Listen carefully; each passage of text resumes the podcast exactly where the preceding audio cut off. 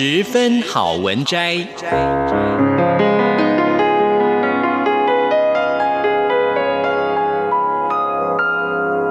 十分钟的心灵补给站。无论是快乐还是悲伤，不管是白天或是黑夜，阅读一篇好文章，也许只要短短十分钟，却能在你的心头低回，往复不已。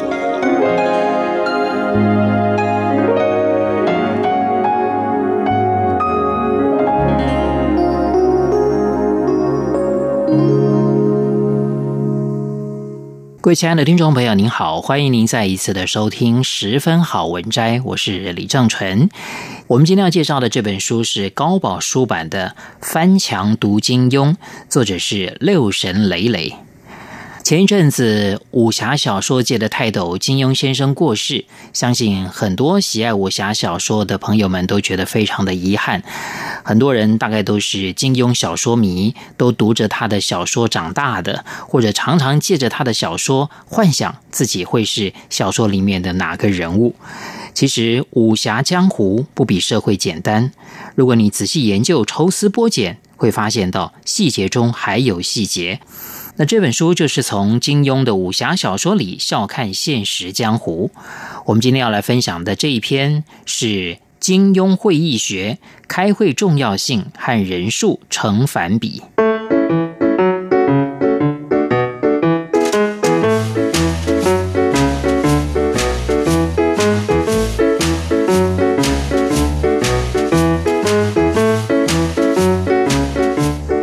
会这个东西本该是我们俗世中的事，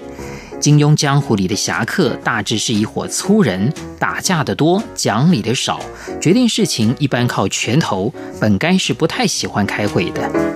我们经常看到这样的情节：一群侠客遇到了争端，哪怕文绉绉的商量半天，到最后还是靠打架解决问题。总会有某个人恼火起来，拿出刀子，多说无益，咱们兵刃上见真章吧。但神奇的是，即便是会议文化如此不成熟，会议形式如此粗疏的草莽江湖，居然也遵循一条开会的铁律：会议的重要性和人数成反比。换句话说，就是开会的人越多，会议越不重要。不妨看看金庸小说里那几场真正震动天下、扭转乾坤的会议，无一例外都是小会。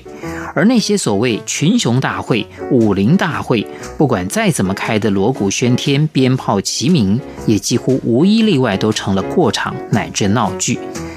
比如武侠小说《天龙八部》里最重要的一场会议是什么呢？毫无疑问是少林寺藏经阁里萧峰父子、慕容博父子和鸠摩智这五大高手开的小会。再加上一个列席旁听的扫地僧，与会者一共不过六人。会议是够小的，可他们的议题是什么呢？乃是辽国、吐蕃、西夏、大理、大燕五家瓜分大宋，真可谓天下兴亡大事、历史转折关口，全在几个江湖大腕的一念之间。在这次小会上，要不是萧峰独排众议。加上旁听的扫地僧及时做了重要发言，喧宾夺主，力挺萧峰，让这个瓜分大宋的慕尼黑阴谋未能通过，恐怕天下不久就是几国交兵，狼烟四起，生灵涂炭了。又比如武侠小说《倚天屠龙记》里起到了关键转折性作用的一次会议，就是明教八名首脑拥立张无忌做教主。这也是一次标准的小会，会议地点是在张无忌的病房里，所有与会人员加上张无忌也不过九个，再加上一个端茶倒水的小昭，也不过是十个人。开会的过程也非常简单，杨逍先吹风，彭莹玉正式提议，张无忌依礼谦让，众头领一力劝进，最后大家鼓掌通过，时间不过小半个时辰。然而，这次病房小会的意义，在《倚天屠龙记》里怎么说都不过分。张无忌成了教主，江湖武林格局从此大变，明教由此中兴。到后来兴兵灭元，终有天下，可以说都是从这一次小会而来。再回头看看那些貌似热闹的武林大会、英雄大会，你就会发现，他们其实远没有看起来那么重要。在张无忌担任明教教主的全过程当中，明教一共开了两个会，一个是先前的病房小会，一个是几天后的光明顶大会。如果从形式上说，最终正式确认张无忌教主地位的，应该是在后一个光明顶大会上，他和教众约法三章，答应暂设教主之位。要论规模，当然也是大会远胜小会。光明顶上烧起熊熊大火，教众欢声雷动，宰杀牛羊和众人歃血为盟。但相信没有人会觉得大会比小会重要。在开大会的时候，张无忌的教主地位事实上早已敲定，他甚至已经履行了教主职责，实实在在地指挥了一场战斗。光明顶大会的实质意义远远没有看上去那么重要。所谓约法三章，不过乃是新教主颁布施政方针、展现侠骨人风的仪式而已。江湖上更有一些轰轰烈烈的大会，实则有头无尾，不知所云。比如武侠小说《射雕英雄传》里的大圣关英雄大会，郭靖、黄蓉一力促成的，说是为了选举武林盟主，领导群雄抵抗蒙元，主持者遍邀天下豪杰，堪称盛世。然而，这次大会究竟开成什么样呢？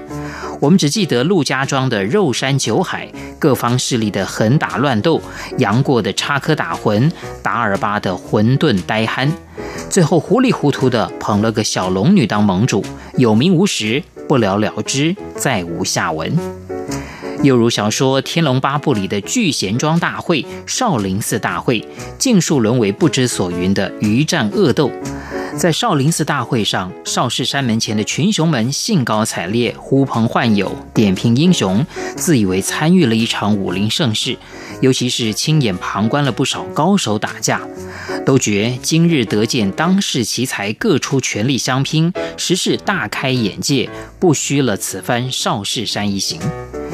然而，他们可知道，就在外面的打斗热闹进行的同时，真正重要的小会正在藏经阁里秘密的上演呢？可知道自己的命运早已形如砝码，被萧氏、慕容氏等几大高手在天平上拨弄吗？金庸小说里开会最多的莫过《鹿鼎记》，也将小会干大事、大会不干事的特征体现得最明显。除鳌拜、撤三藩、平边换这几件大事的决定，全在小玄子和小桂子两人开的碰头小会上。等最后在发出朝臣讨论的时候，看似热火朝天，实则大家不过是抱着康熙和韦小宝编好的剧本背书而已。当然，武林江湖也有规矩，大会自然有其意义，一些必要的形式仍然是需要的。像康熙主持的撤藩讨论大会那样，确实不能不开。怕就怕最后把大会开成闹剧和笑话，反而耽误了大事。